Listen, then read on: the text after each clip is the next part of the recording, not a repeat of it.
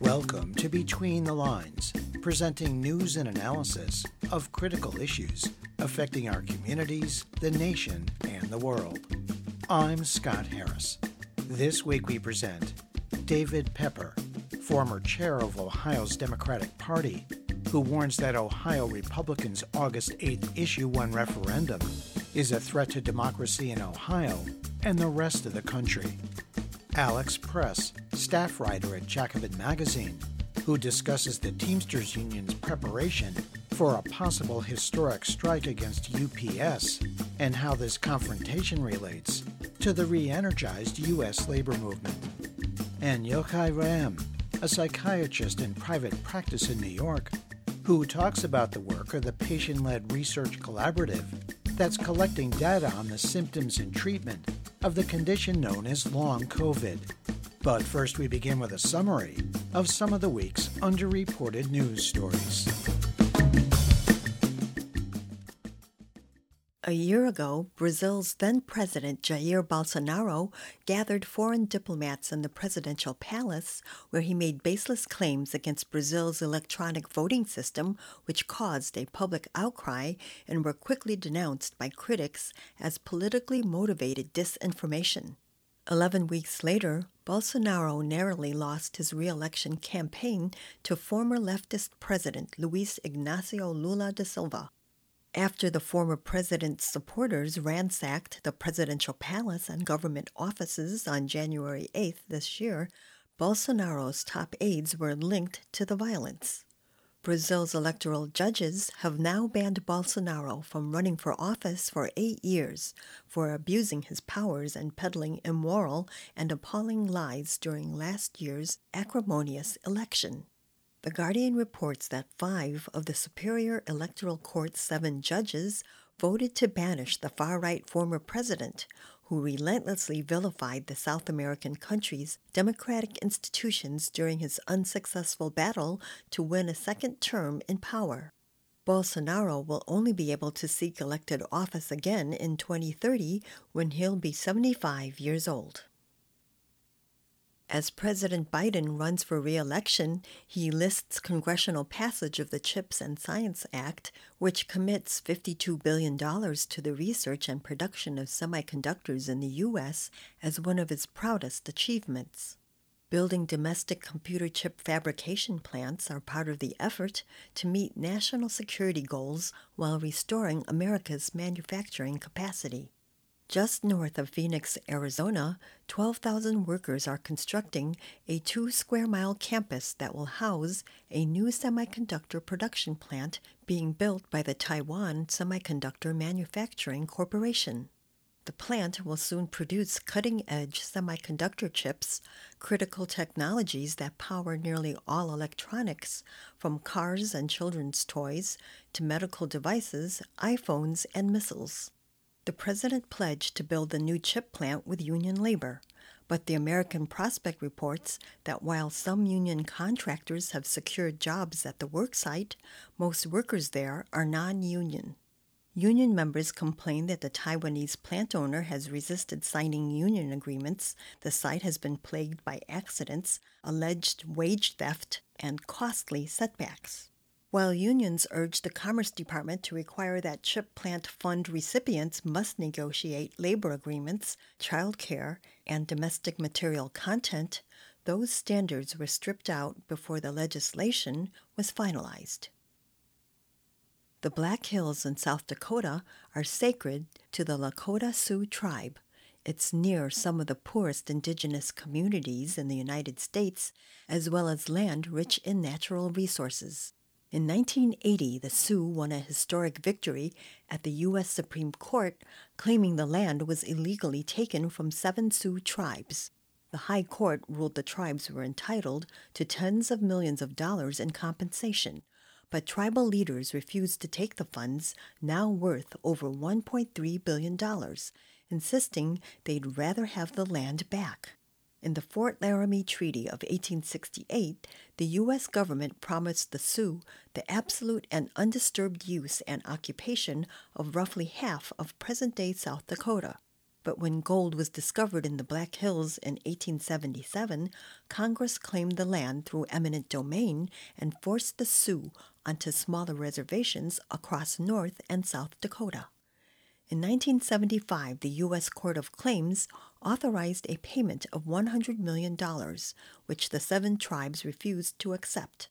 Frank Star Comes Out, president of the Oglala Sioux tribe who oversees the impoverished Pine Ridge Reservation, told the Christian Science Monitor the Black Hills are not for sale. Our tribes do not want the money. We want the land back. This week's news summary was compiled by Bob Nixon. For Between the Lines, I'm Anna Manzo.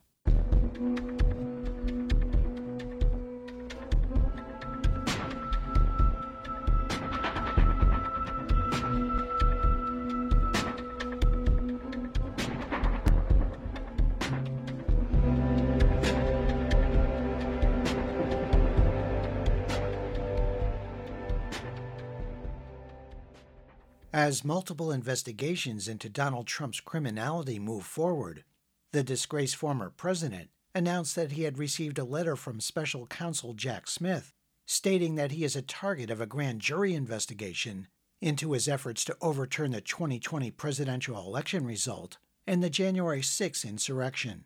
While media attention is focused on Trump's 2024 presidential campaign and his legal troubles, Less attention has been focused on the Republican Party's assault on democracy in state legislatures across the country.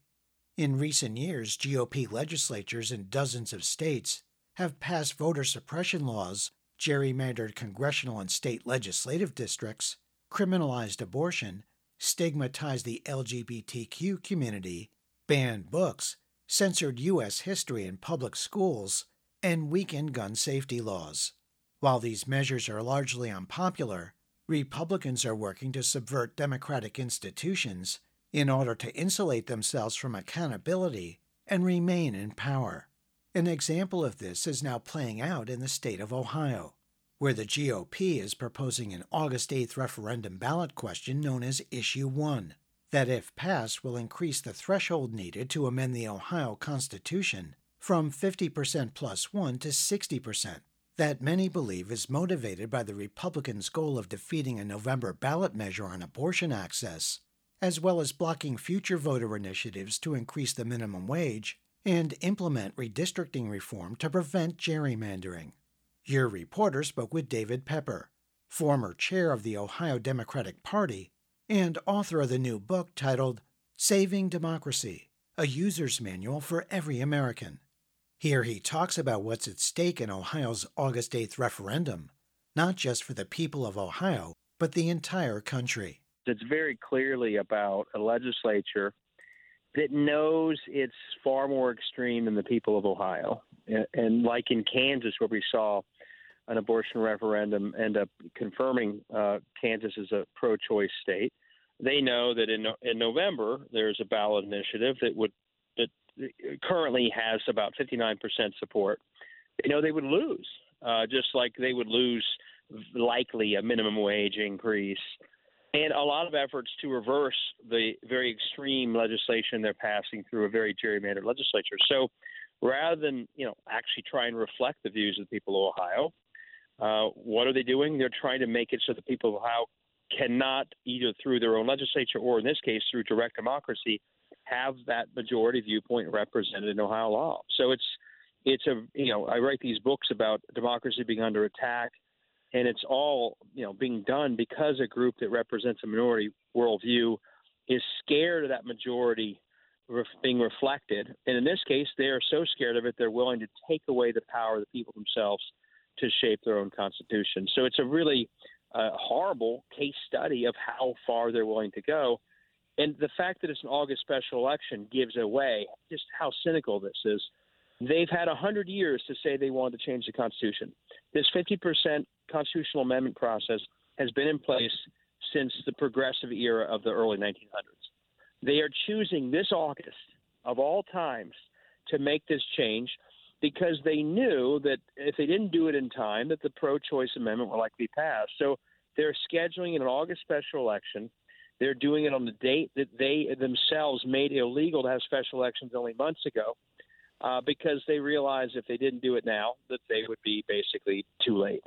Uh, so it's it's an abuse of power that's stunning, in a way, but also completely on brand for a group of people who are sitting in a state house with almost no accountability thanks to gerrymandering. Uh, the hope is that this wakes up uh, the Ohio majority to vote, you know, to vote the right way, to vote no, and then to vote to protect choice come November. This initiative to uh, require 60% of the vote to change the Constitution or change laws in Ohio seems a perfect example of minority rule where the 41% dominate the 59% it doesn't get much clearer than that. No, yeah, exactly. It's such a bald faced, absurd argument when you think about what they're saying. You know, they're asking the people of Ohio to disempower themselves. They're asking the majority, don't let your actually majority will rule the day. Put it in the hands of 41%.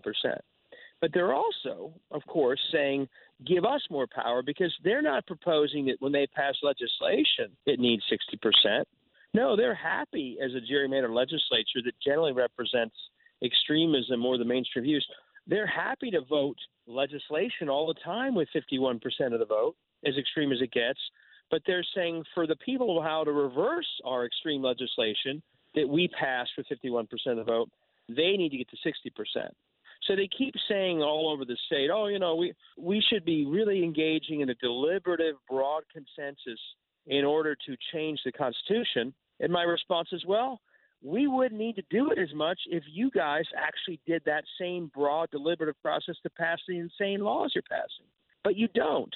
You know, you passed a law that banned abortion, no exceptions for rape or incest, that forced a 10 year old rape victim to go to Indiana to get care there she couldn't get here. So you passed that law. That reflects about 10% of Ohioans. So don't complain when Ohioans, a majority of them, say, well, we're going to change the Constitution to undo what you did. This is not an Ohio thing only. For Ohio, we got to stop it. But this is part of a much broader national effort. That national effort, and this is what my two books are about, is to use state houses to get most of the far right's dirty work done. And, but the problem for them is what happened in Kansas, what happened in Kentucky and Michigan to keep using state houses to push extremism, we need to get rid of the most powerful check against those state houses, which are constitutional amendments by the people. So this is not an Ohio based reform. This is something that they want to bring to every state where they can in order to lock the people out of their own governments that they've taken over through gerrymandering. If this succeeds in Ohio, if their side succeeds, my worry is we'll see it in many states. If we crush it in Ohio, my hope is this is not a quote unquote reform worth pursuing anywhere else because the people see right through it. So this has real national implications. That was David Pepper, former chair of the Ohio Democratic Party and author of the new book titled Saving Democracy A User's Manual for Every American. Find more analysis and commentary on Ohio's August 8th referendum and the Republican Party's subversion of democracy across the country by visiting our Between the Lines website at btlonline.org. Members of the International Brotherhood of Teamsters Union have been training on how to organize picket lines as negotiations with shipping giant UPS stalled ahead of a July 31st contract talks deadline. If 340,000 Teamster drivers, warehouse workers, and other employees walk off the job, the nation will witness the second largest strike at a single employer in U.S. history. Union members working for UPS voted last month to authorize a strike if a deal isn't reached by the end of July. While the company has already agreed to a union demand to install air conditioning and improve ventilation in UPS delivery trucks amid rising global temperatures, a major obstacle to signing a new five year contract is the demand to increase the wages of part time warehouse workers from $15.50 to $25 an hour and create additional full time jobs in the company's warehouses. Teamsters President Sean O'Brien insists that UPS needs to start sharing more of its profits to improve the working condition of its employees. The company's 2022 operating profits hit more than $13 billion for an operating margin of 13%. Your reporter spoke with Alex Press, a staff writer at Jacobin Magazine, who discusses the Teamsters Union's preparation for a strike against UPS and how this confrontation relates to the re energized U.S. labor movement that's emerged since the COVID pandemic and rising inflation. The 340,000 Teamster members who work at UPS across the country have a number of issues. So the workforce there is divided into the really recognizable UPS drivers, right? The guy that delivers your package at the door, and then people who work inside the UPS buildings, the warehouses. Those people are package handlers, right? So they sort the packages, they load them onto the trucks, and they actually comprise the majority of workers at UPS. And the issues right now, where there's a big distance between UPS and the union, tend to center around those inside workers. Those workers are part time. They make much less money um, per hour compared to the drivers. They've tended to be kind of left out as far as the priorities at the workplace. As far as going forward, people are going to hear about UPS drivers, how they make, you know, around $90,000 a year on average those are not the workers where they're kind of the company has dug in here. It is the ones inside with part time schedules and much worse pay who are really maybe what is forced to lead to a strike. There are estimates that this strike, if it proceeds, could cost $3.2 billion to the U.S. economy, not to mention loss of customers and revenue to UPS. Maybe you could uh, spell that out a little bit more about hopefully these negotiations succeed in avoiding a strike. But what are the consequences if the workers do strike? The packages that move through UPS's trucks account for around 6% of U.S. GDP, right? This is an incredibly important workforce for the U.S. economy. Goods are being able to be delivered from, you know, the biggest cities in the country down to very rural areas. You know, all across the country, you can get a UPS driver there. Um, and so this is integral um, to sort of the functioning of all other sorts of industries as well. Now, these UPS workers struck once before, so we know exactly how impactful a strike will be. In 1997, they struck also once again over issues of part-time work not being enough. Um, the slogan during that 1997 strike was "Part-time America won't work." And so during that strike, it lasted around a couple weeks. It cost the company around $40 million per day. Now, obviously, with an inflation and with the great increase in the company's operations, now the estimates, as you mentioned, are that you know a two-week strike this year could cost over three billion dollars to the economy. Of course, when UPS no longer has workers delivering its packages, you get the U.S. Postal Service and Amazon and FedEx coming in and taking those customers that need their packages delivered. Um, and so UPS also loses those customers. Sean O'Brien, the president of the Teamsters, was asked about negotiations breaking down and the company sort of blaming the union itself for this breakdown that could cost the country and the economy quite significantly. And he made a point to say that if there is a strike, it's going to be UPS striking themselves. Well, Alex, just one more quick question, if I could. How do you see this current situation at UPS and the possibility of a strike fitting into the larger picture of an energized and more militant U.S. labor movement that we've seen evolve in recent years, especially after COVID? Sure. I mean, COVID has really, when you speak to workers who are either organizing new unions or going on strikes or going on the offensive, um, demanding what they feel is the bare minimum they need to survive, they will often tell you COVID changed things, right? It sort of clarified the lines. Um, they saw that their employers were willing to risk their health, the health of their family, um, to keep a business functioning, even as those employers often were not working on the shop floors. They were either working remotely or otherwise protected and minimized from risk. And so we are seeing the result of that. We're seeing that in new organizing of unions at places like Starbucks or Chipotle or REI. And we're also seeing workers of much more self confident, right? Saying, I know that I'm the reason this company stayed afloat. I know I'm why UPS is making larger profits than ever before. And I deserve a cut of that. I am sacrificing, I am risking my health. They are reflective of this moment where workers say, We know best. We know what this industry needs to do, and we know what we need to survive and what we're worth. Enough.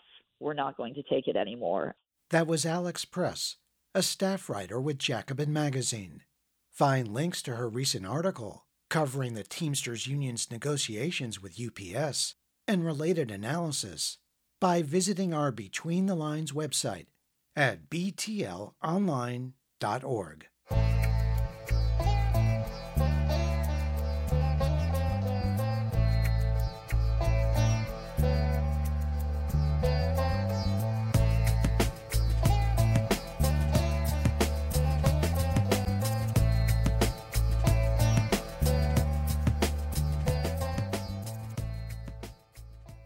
Although the Biden administration officially ended the government's COVID 19 pandemic national emergency in early April, Americans are still contracting the virus, being admitted to hospitals, and dying, although in greatly reduced numbers. But an estimated 10 to 30 percent of those who contract COVID worldwide are dealing with a syndrome called long COVID. The condition is not well understood, and it may be that health providers' biases have held back research. After it became clear that some people took much longer than others to recover from COVID, some individuals who'd experienced long COVID joined together in the patient led research collaborative that included doctors, scientists, data analysts, and others. In the fall of 2020, they conducted an international survey approved by an international review board so they could publish their findings. The collaborative focused on collecting information on patients' own description of their symptoms.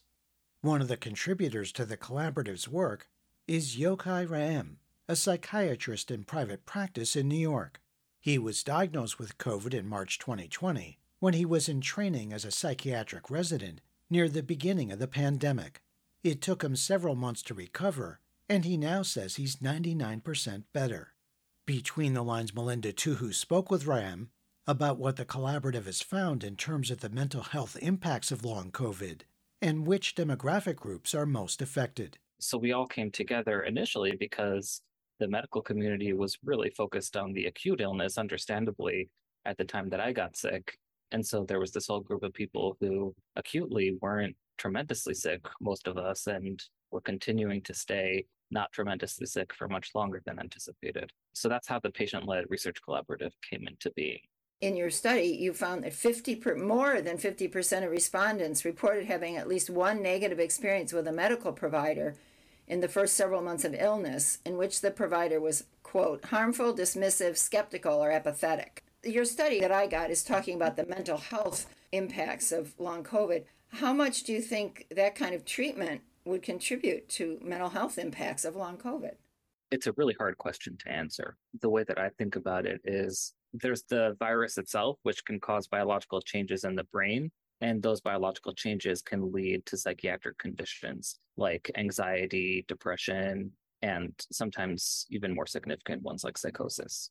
So there's the biological part of it, and then there's the psychological part of it, which is a little bit of what we tried to get into in this paper the experience of having an illness that isn't getting the attention that it deserves from the medical community having people in your family, your close friends not really understand what it is that you're going through, and then having your providers on top of that not really understand, and everyone around you telling you what you should be doing, how to approach it, what's right and what's wrong, it can really contribute to a lot of the psychological distress. So I think it's likely a combination of all of these things, the biology and the psychology, that's leading to some of the mental health ramifications. It's almost 60% that didn't have a mental health, a negative mental health outcome. How does that fit into maybe assumption that long COVID is psychosomatic? Your study is showing that it isn't, right? You're getting into a hotly debated territory. I think it's very clear from all of the science that exists that it's not a psychosomatic phenomenon by definition. So our study really just contributed to that more. The theory in some psychosomatic illnesses that some maladaptive coping that is skewed in a way that doesn't actually help you. Um, it's your body's way of attempting to cope with something, but then acting in a way that just makes it worse. So there's this theory that maladaptive coping can contribute to some psychosomatic conditions. So we did a, a COPE scale in this study and looked at the different coping styles that people were utilizing, and they were quite adaptive. I mean, it was coping styles where people were really actively using emotional support, instrumental supports, and planning to really deal with the, the illness. So that told us that it's not an issue of coping that's leading to the long COVID in and of itself. And then the question of how many people have psychiatric symptoms, that has less to do with the psychosomatic because the majority of people didn't have psychiatric conditions using the threshold criteria that we used, but that's a little bit different from whether the disorder itself could be thought of as psychosomatic. There's a lot of data that shows that that's not the case, but that's not really what this study focused on. It, it also talked about the different demographic results that men are significantly more likely to be suicidal than women. Non binary and gender non conforming respondents were more likely to be anxious and suicidal than men and women and people with depression, suicidality, and anxiety were significantly more likely to be younger in the 18 to 29 year age range. And then finally, lower income brackets were associated with higher levels of psychiatric outcomes. This is what you found, but is there any explanation for any of those differences? I think uh, most of it isn't surprising. Um, if you think about marginalized communities, those communities that are more likely to experience less access to good quality healthcare and overall support the more stressors you pile on, the harder it's going to be. So, for the most part, it's not surprising. The idea that men had more suicidality to me was surprising because, in general, in psychiatry, it's expected that women tend to have more suicidality and men tend to act on it more successfully. So, I'm not exactly sure what to make of that particular issue. But the rest of it, I think, in one way or another, does does make sense. Um, the idea that younger people are more likely to experience the psychiatric outcomes. Some of my patients who are older who then have long COVID, it's sort of like they've gone through that mental process of having something in life pop up that's a challenge and they've learned how to deal with it. So this is another one of those challenges. The younger ones, this is the first time that they're struggling with something this significant that's really impacting them. So it's it's a different process. That was Yochai Re'em, a contributor to the patient led research collaborative on long COVID. Learn more about the collaborative's research by visiting our Between the Lines website at btlonline.org.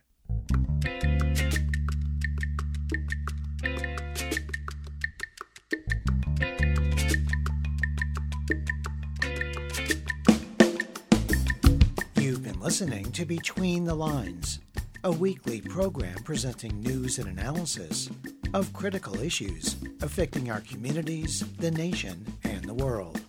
Between the Lines is produced and distributed by Squeaky Wheel Productions. If you have suggestions for topics and guests, please contact Between the Lines through our website at btlonline.org, where you can hear our current and archive programs in streaming audio and support our show. There you can also subscribe to free weekly podcasts, program summaries, and interview transcripts. Follow us on Facebook at Between the Lines Radio News Magazine and on Twitter at BTL Radio News. Thanks for listening on WUML in Lowell, Massachusetts, KCEI in Taos, New Mexico, KKRN in Round Mountain, California, dozens of other community radio stations across the U.S. and abroad, and wherever you get your favorite podcasts. Our theme music was written by Richard Hill and performed by Mikata. This week's program was produced by Susan Bramhall, Mary Hunt, Anna Manzo, Bob Nixon, Melinda Tuhus, and Jeff Yates. For Between the Lines, I'm Scott Harris.